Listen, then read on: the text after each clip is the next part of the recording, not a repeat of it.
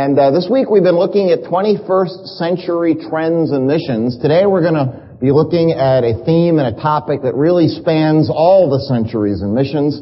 Why do we put God first? But before we do that, let's pray and ask the Lord to open our hearts, be our teacher as we ask His Spirit to be our guide again this morning. Let's pray. Father, we're reminded that people need you from the song this morning. Or they need you physically, far more than that, they need you spiritually. And, or sometimes that motivation gets us started in mission, but sometimes it gets old and tiresome because people are not only in desperate need, sometimes they can be a real pain to deal with, quite honestly. And that motivation wears thin. Father, I pray this morning we'll be reminded of bigger motivations for mission uh, yes, people need you and we need to reach out and desperately minister to them. But I pray, Lord, that you'll also remind us of the eternal impact we can make. And I pray, Father, that that will stimulate us, fire us up, and I pray that as a result that Calvary Bible and each of us individually here will take steps out to meet those needs of the people that need you. In Jesus' name, amen. The year is 1893 peering out over the deck of the ship at the hot, steamy coast of West Africa are three men. Thomas Kent, Walter Gowans, and Rowland Bingham. This is the moment all three of these young men have been waiting for and praying for for years. Because each of these three has felt a tug of God in their heart. A passion for people that need Him. People in the vast interior of the west of Africa, an area that at that time was called the Sudan, an area that sometimes we call the Sahel today. Tens of thousands of people who had never heard the gospel of Jesus Christ. Each of these three young men felt God calling them to go and carry the gospel. And each of the three was convinced that if they answer, answered the call of God, God would honor them, would bless them, and as a result, people would come to Him. So each of the three had made great sacrifice to put God first. They left their families back, one of them from Canada, one of them from Britain, one from the United States.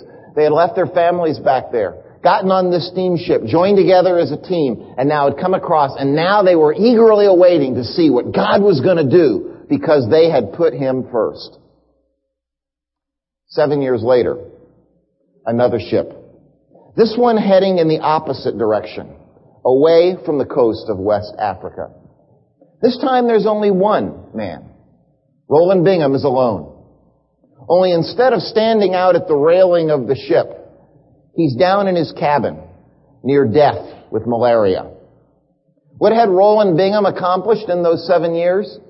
Well, he had left his two companions in their graves, also victims of malaria. They had spent all of the money that God's people in three countries had sacrificially given for them to go. And what was the result? Well, there were no churches that were planted. In fact, there was not even a single convert, not a single person that decided to trust Jesus Christ as Savior during that time. And there were no missionaries coming out to replace them. As Rowland Bingham wrote back to Canada, this is the darkest moment of my life. Well, was it worth it for Rowland Bingham to make the sacrifice and put God first? At that time, it sure didn't look like it. And there are many times in our lives when it doesn't look like it either. When we face sacrifice, when we make decisions, we decide to put God first and we wait to see God's response and it doesn't seem to come right away or even after a long period. Maybe you made the decision to put God first and stand for Him in your business or in your school or among your family members. Maybe you recently trusted Christ. Maybe it was a long time ago. But you decided you were going to put Him first and share the love of Christ, share the gospel of Christ with people around you. And you waited for a warm and welcoming response. And there was no welcome. In fact, people around you became cold and distant, maybe even angry and hostile. And now friends that you thought you had, you don't have anymore. Family members that were loving, they wonder what's gone wrong with you. Business associates think that you're a little bit crazy and now they're leaving you at a distance and you're asking the Lord, where is it, Lord? Where's the blessing? Why should I put you first if this is what I'm going to get? Maybe you decided to honor God and put Him first by making some serious financial sacrifice. Maybe it was in a faith promise program in years past. Maybe you stepped forward and you decided to give to a need and you waited to see God bless and, well, the financial blessing sure didn't seem to come. In fact, now you're just scraping to get by. And you look at others around you who have not given so generously, who seem to have more than enough money, and you're asking the Lord, why should I bother to put you first? Some of you have made sacrifices, putting God first to go on a mission trip, maybe to go to a Christian school. Uh, in some other way you said, Lord, I'm going to make some financial sacrifice and to put you first. I'm going to set apart some time and put you first. And there doesn't seem to have any result, any blessing. Some of you that are younger, making some serious decisions over the next few years of your life. Are you going to put God first and you're wondering, can God meet my need? Is God going to take care of me? Or does putting Him first mean that I'm going to end up having kind of an empty life, stranded in some faraway place where nobody's ever going to hear of me, maybe giving up some happinesses that I might have if I don't put Him first? Why should we bother to put God first? It's a question that mission, missionaries need to ask at any time. And those going into supportive missions like Calvary Bible Church, not just for the 21st century, but especially because as we've seen this week, the demands are still high. The places yet to be reached with the gospel are some of the most difficult the world has ever seen. There's lots of reasons why we should put God first. Because He Himself is worthy of it. We looked at that last Sunday morning. Because of world need, as we were just reminded, people need the Lord. Simply because God's commanded us to put Him first. But there's another reason I want to focus in on this morning. A reason that that we see that reminds us of what will happen for us if we put him first. If you have your Bibles, please, take them and open them to 1 Samuel chapter 2, where we see a principle tucked away, a promise of God in Scripture, in a remote little backwater of the Old Testament, on what will happen when we put God first. The background for this passage in 1 Samuel 2, well, it's a dark day for the people of Israel. The period of time in which we enter the story is the time of the judges.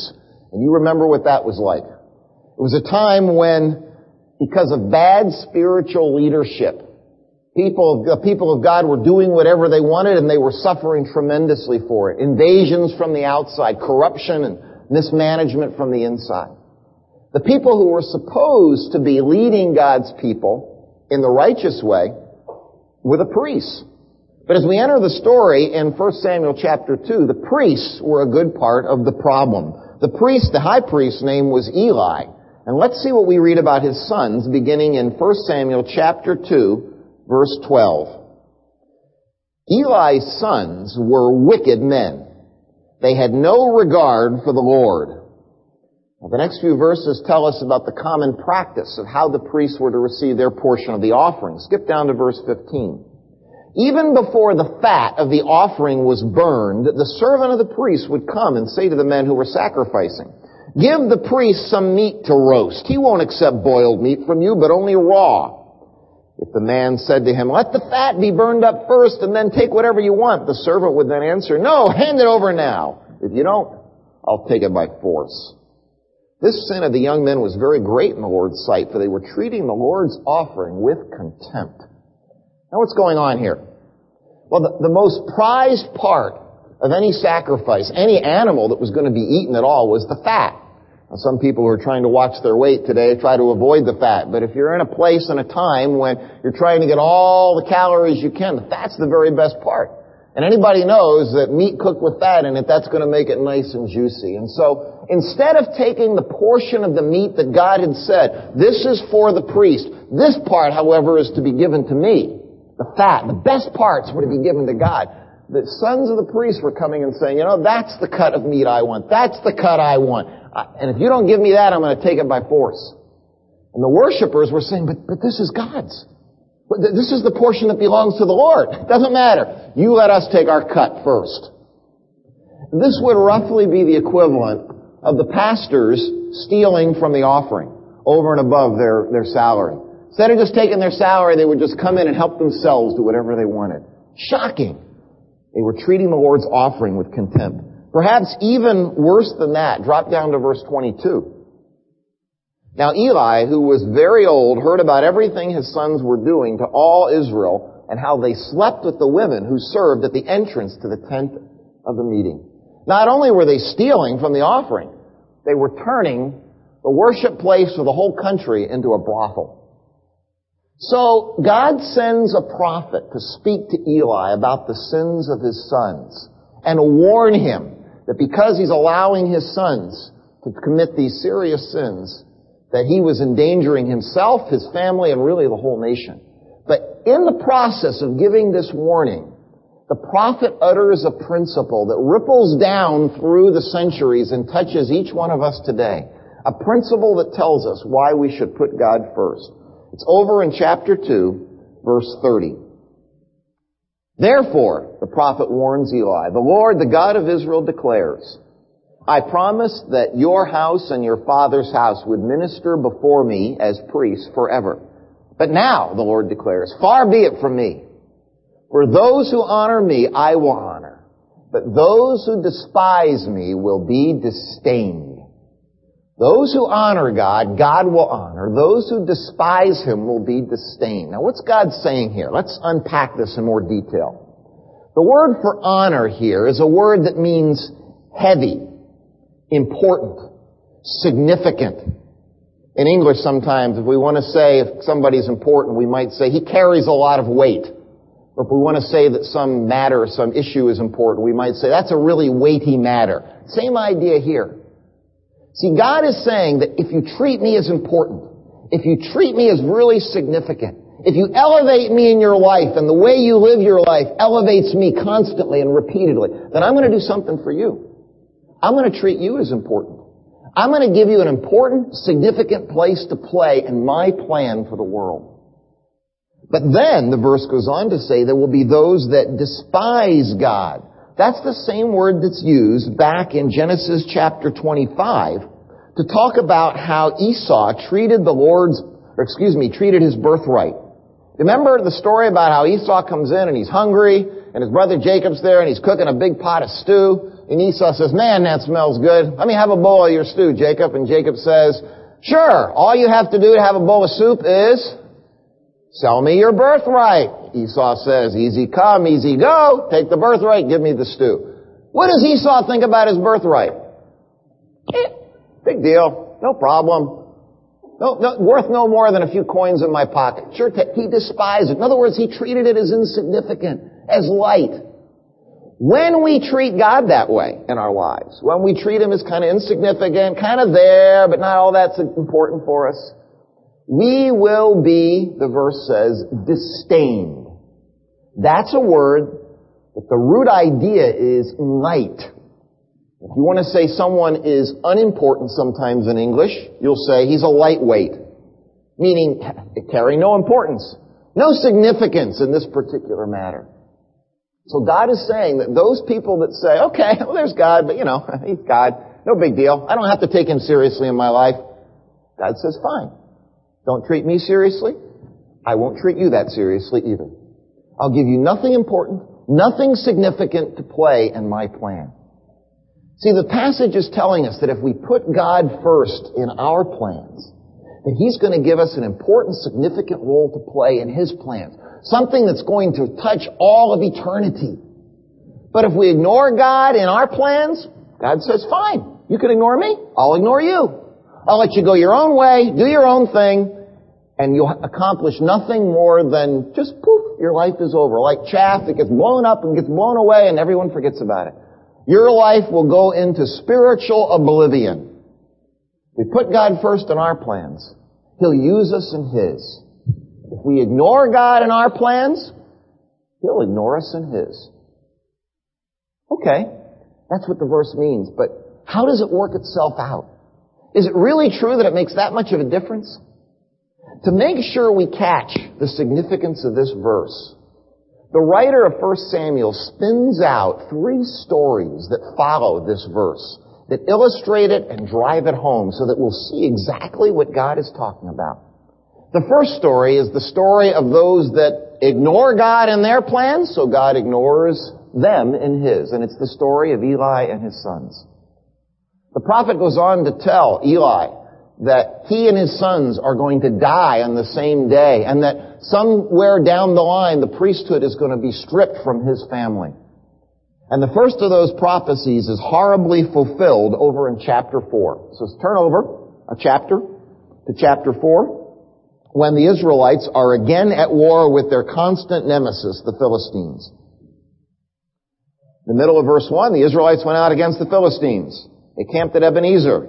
The Philistines at Aphek, verse 2. The Philistines deployed their forces to meet Israel, and as the battle spread, Israel was defeated by the Philistines, who killed about 4,000 of them on the battlefield. When the soldiers returned to camp, the elders of Israel asked, Why did the Lord bring defeat upon us today before the Philistines? Let's bring the ark of the Lord's covenant from Shiloh, so that it may go with with us and save us from the hand of our enemies. So the people sent men to Shiloh, and they brought back the ark of the covenant of the Lord Almighty, who is enthroned between the cherubim. And Eli's two sons, Hophni and Phinehas, were there with the ark of the covenant of God. So Israel fights the Philistines. They get beaten. As they diagnose the problem, the leaders of Israel hit the nail right on the head. The problem is that God wasn't with us. So what's the solution? Let's go get God. Let's go get him and we'll bring the ark and with the ark we'll have God right with us. You see, they were so far away from the Lord that their minds had, had, had actually been shifted into the worldview of the pagan people around them. This is an animistic idea, a pagan idea, a magical idea. That if we maybe bring the ark, then we bring God. We can bring an object and we can have God and His power with us simply by bringing an object. The same idea some people have that by carrying their Bible with them, they automatically may protect themselves from some kind of bad thing happening. Or if you wear the right thing around your neck like a cross, that maybe God will be with you in some special way. That's just a pagan, magical, animistic idea. That's exactly what Israel had slipped into. This shows how far from God they were. So they go and get the ark and they bring it, thinking that now they're sure of victory because they've got God with them. Well, the Philistines hear about the ark, and because they're pagan people too, they've got the same animistic ideas. They think that maybe Israel's God is now in their camp with them. They think of the ark as like one of their idols. And so they get really concerned about it, and they say, listen, we've got to fight even harder. We've got to really put out this time. So verse 10 tells you what happens. So the Philistines fought especially hard, and the Israelites were defeated, and every man fled to his tent. The slaughter was very great. Israel lost 30,000 foot soldiers. The ark of God was captured. And Eli's two sons, Hophni and Phinehas, died. And when blind old Eli heard that his sons had died, and the news came to him, he toppled over backward from the chair he was sitting in, broke his neck, and he died as well. Now, Eli and his sons were in a prime position to make a real difference for God. God had put them in a position of leadership. If they had led well, if they had taught the people the law, they could have begun to turn this nation back to Him.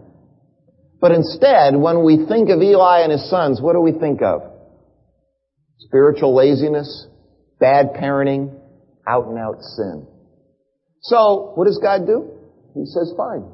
Go your own way. You do your thing. You enjoy the fat. You enjoy the best meals.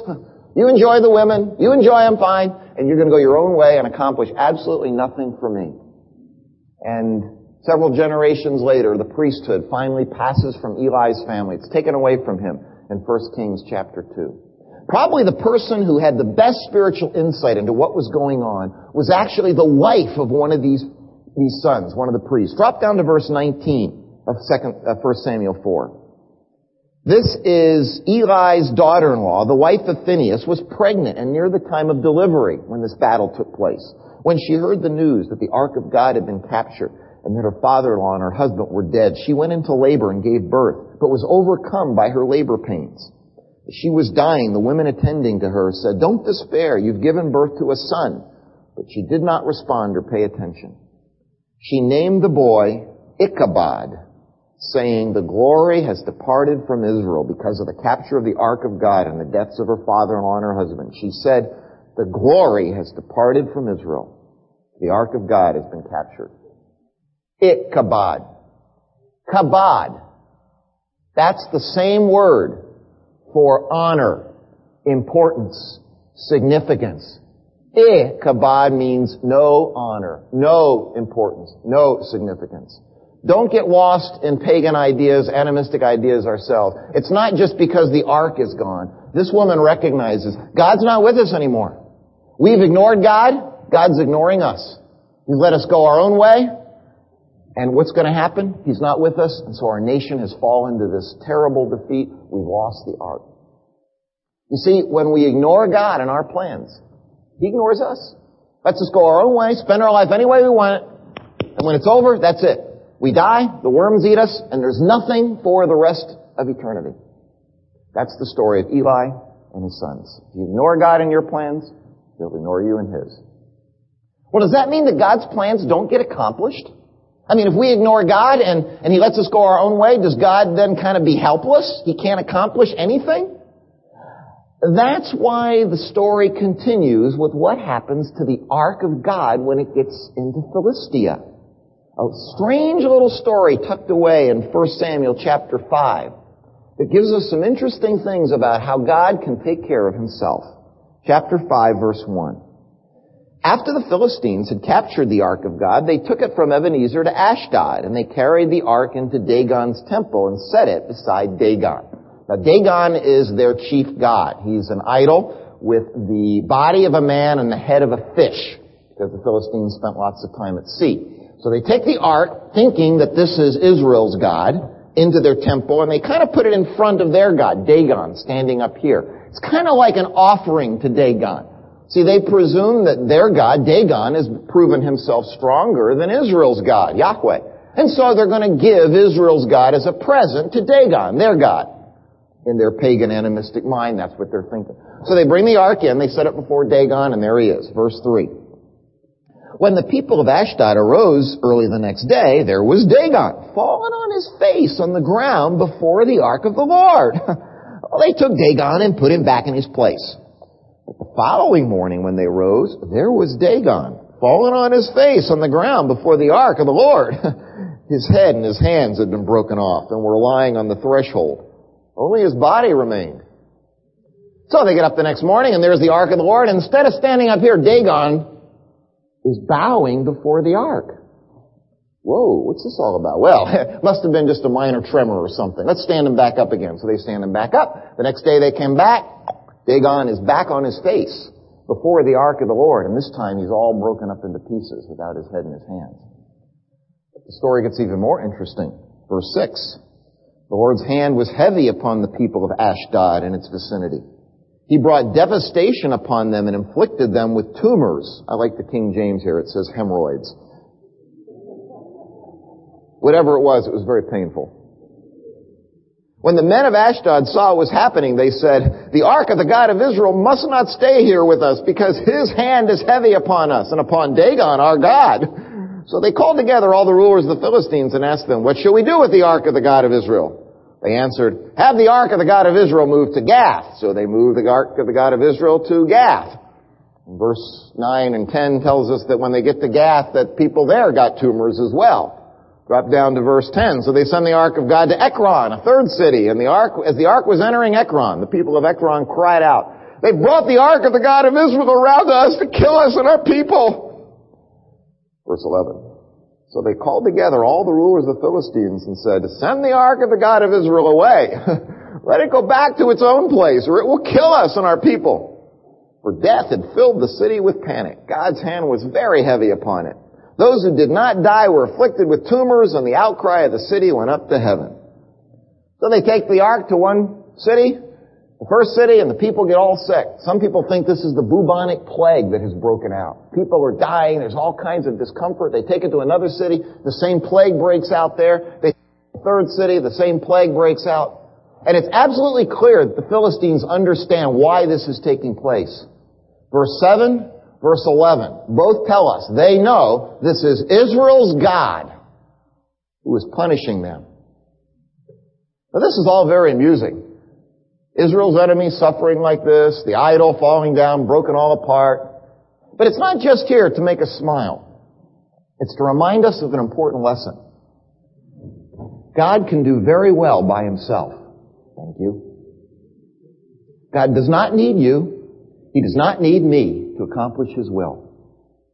It may seem strange to hear a preacher say that. But you see, God is all powerful. God is all sufficient. And God does not need our help to accomplish His will. This story reminds us that God could protect His holiness and punish His enemies even when His people refuse to obey Him. He would take care of it Himself. And God can do that, and He is doing that even today.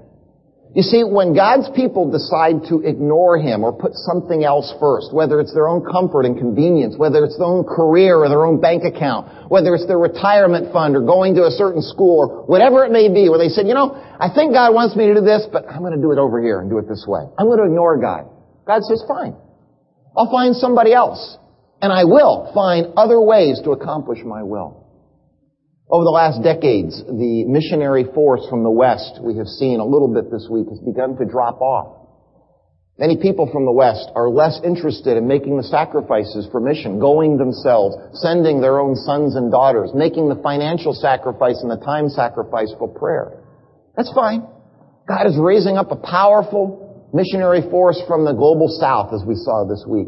Now, the number of Koreans going out, 20,000 number of folks from Latin America, 10,000. And those forces are growing at a much faster rate than the missionary force going out from the West. You see, if one part of God's world says, fine, we're, we're, gonna, we're gonna do it our own, our own thing, we're gonna, we're gonna put other things first, God finds another way to accomplish His plan. See, God doesn't need us. He will accomplish His plan. Why then do we serve Him if He doesn't need us? If, if it's not gonna hamstring God if we serve, well, we don't do it because that's the only way to get God's work done.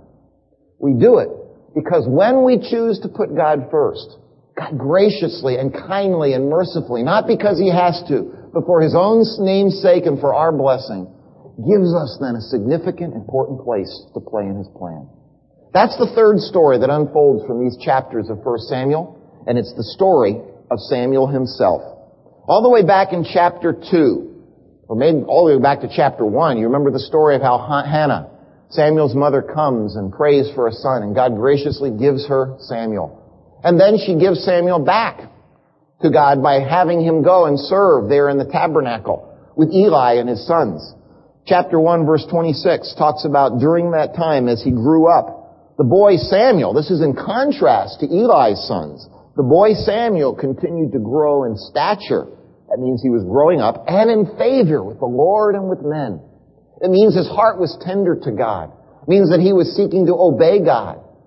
God saw that and he responds in chapter 3. You remember the story. It's one of the ones we teach our children when they're little. How God called out to Samuel in the middle of the night.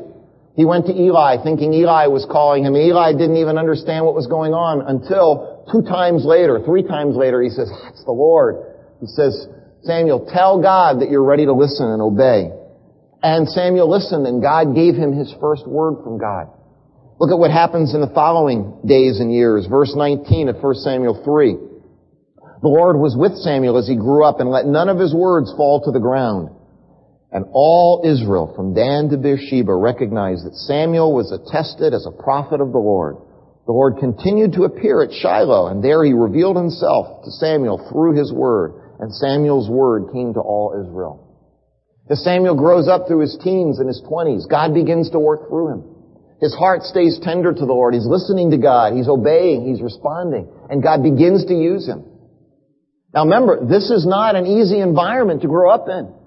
Samuel's not receiving a sterling model from those that were like his big brothers, Hophni and Phinehas, Eli's sons, or even Eli himself. Imagine what it was like Hey, Samuel, we just took another piece of meat from the worshipers. It's barbecuing out back. Sure smells good. There's a piece for you if you want it. Hey, Samuel, uh, there's a girl out back. Sure is pretty. Wants to meet you. It was there all the time.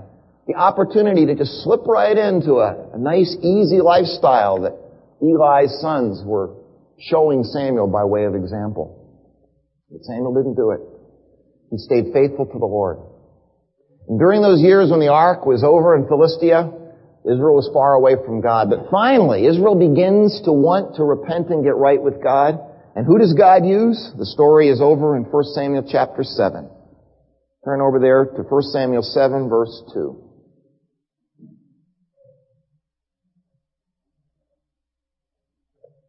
It was a long time, 20 years in all, that the ark remained at Kiriath Jearim. That's where the Philistines had sent it. And all the people of Israel mourned and sought after the Lord. And Samuel said to the whole house of Israel, if you are returning to the Lord with all your hearts, then rid yourselves of the foreign gods and the Ashtoreths and commit yourself to the Lord and serve Him only, and He will deliver you out of the hand of the Philistines.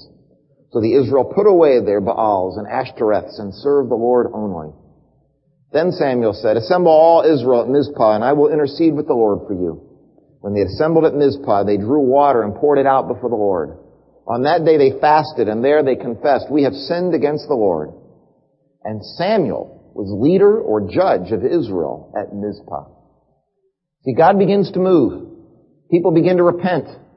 And where is the person God's going to use to lead a national revival? There's Samuel.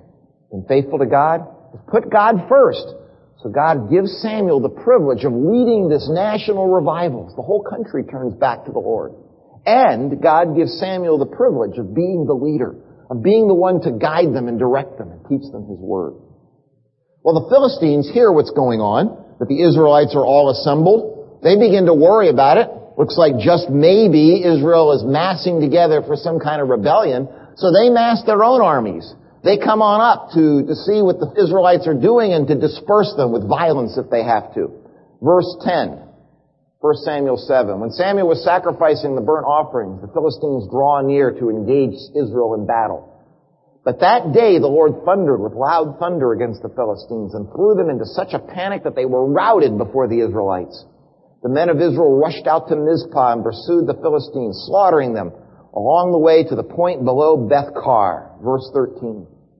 So the Philistines were subdued and did not invade Israelite territory again. Throughout Samuel's lifetime, the hand of the Lord was against the Philistines. The towns of, from Ekron to Gath that the Philistines had captured from Israel were restored to her.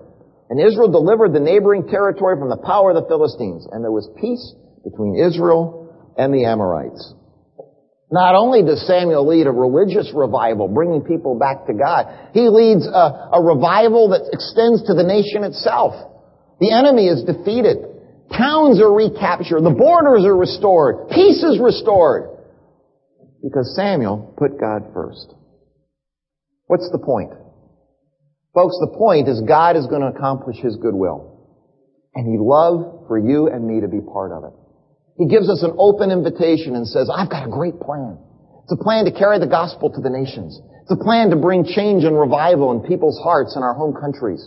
I've got a powerful plan and I'd love for you to be part of it. If you put me first in your plans. I will use you in a significant way in those plans that I'm going to accomplish. But if you want to, you can ignore me in your plans. And I'll let you go your own way into spiritual oblivion. You can live your life, accomplish absolutely nothing that's going to count for eternity. God began to teach me this lesson way back in seminary. Uh, I had finished up one year of seminary and was uh, working that summer in a summer job and I was only going to be in that place for a couple of months. It was at a uh, uh, kind of a well-to-do restaurant. Imagine uh, it was kind of like working me working as a busboy over at Atlantis or something like that. Okay, a place where lots of people coming in, spending lots of money uh, for food. And I was there for a couple of months, and as soon as I got there, I realized this was going to be a hard place to have a Christian testimony. Uh, because most of the other staff there were people who did not love Jesus in any sense. Uh, there were the two guys who were gay, practicing homosexuals, and very open about it.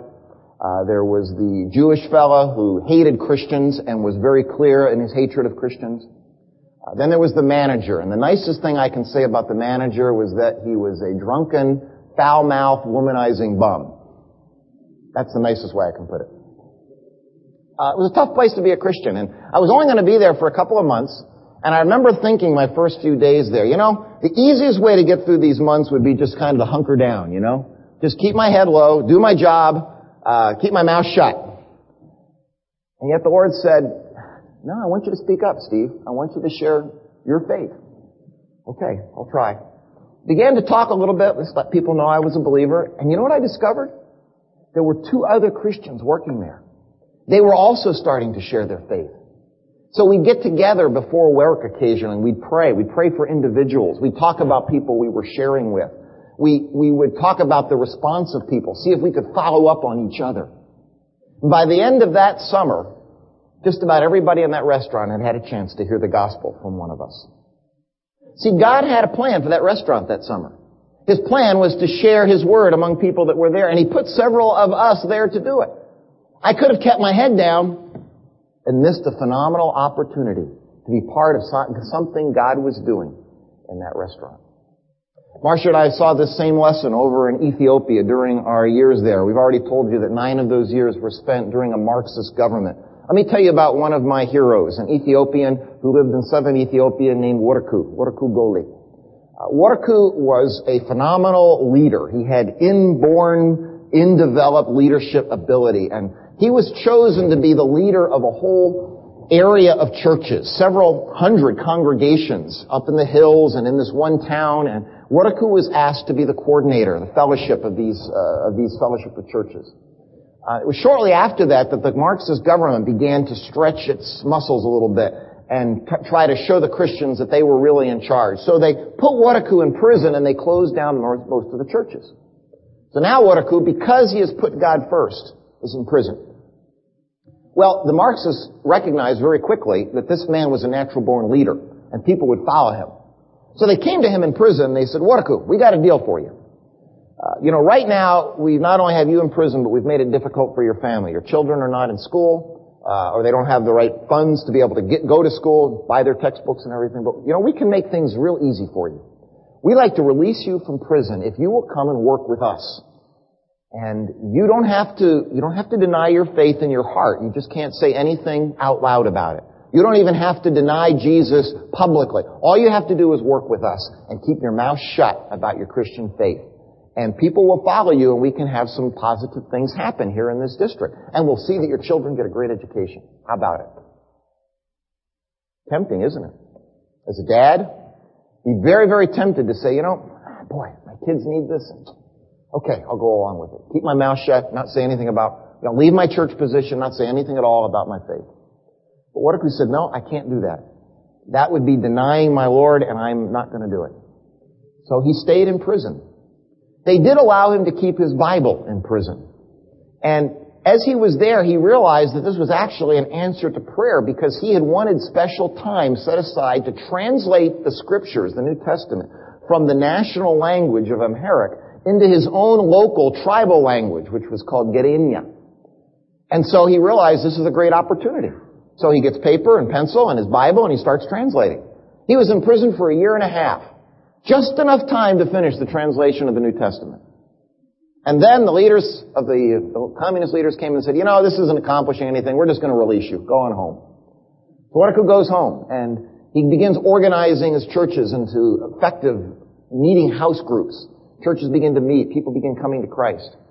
Um, he started a school that was officially a trade school where young men could come and learn a trade. But by the way, they were also learning the Bible and learning ministry skills. And that begins to have an even more powerful impact on his area. He also started several development projects. Together with our mission agency, SIM, they began to do water development and reforestation projects and agricultural development projects in that area. Positive things to help the people through a very difficult time and the Ethiopia famine that took place in the mid-1980s. Waraku and his district were doing things that would help get that part of the country out of famine. Uh, Marcia and I paid a visit down during one of that times and a whole group of church people organized to carry water down to a part of the country where they had resettled some people. The Marxist government had resettled some people in the desert area. They didn't have any water. The Christians carried truckloads of water down to them to be able to deliver this to them. Waraku and the church organized to meet physical need as well as to carry the gospel to people in that area. When the Marxist government collapsed in 1991, the town held a massive parade to celebrate freedom. And the, church, the town leaders came to Waraku and they said, Waraku, we want to thank you for all you have done for our town, for our district during these years of communism. Would you and the church lead the parade and march in the front? When you put God first in your plans, He uses you in His to accomplish something significant for Him. And what of Rowland Bingham that we left on that steamship heading back from West Africa? Well, God used Rowland Bingham to found the mission agency that Marcia and I were a part of for a long time called the Sudan Interior Mission. Eventually hundreds of missionaries went to West Africa, and those same areas where Kent and Gowans had died, there are now hundreds and hundreds of churches, thousands of believers. In fact, that whole area spread out a little bit as the country of Nigeria today. And the church group that was founded as a result of their work is called, well, let's see, they've changed the name now. It's not the Evangelical Church of West Africa, it's Evangelical Church Winning Africa. They just renamed themselves.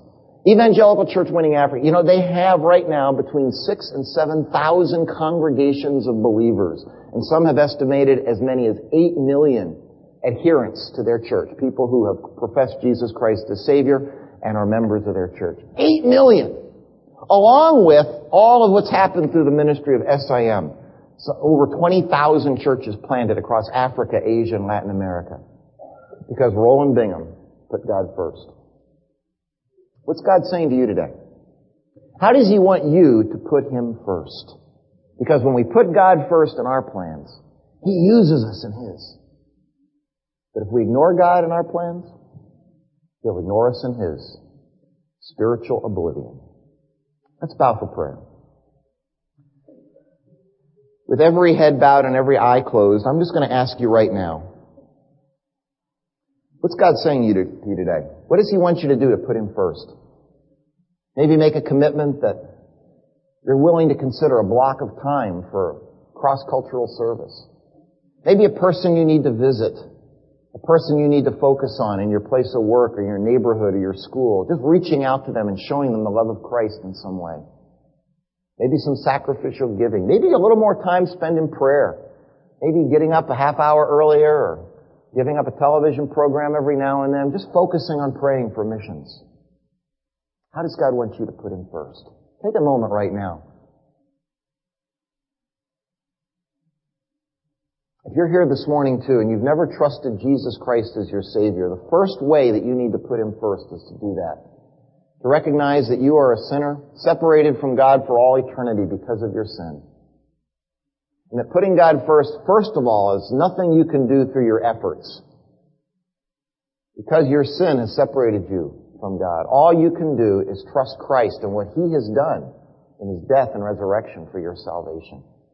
You can trust Him a simple prayer that says, Lord, I know I can never make myself good enough for you, but I trust what Jesus has done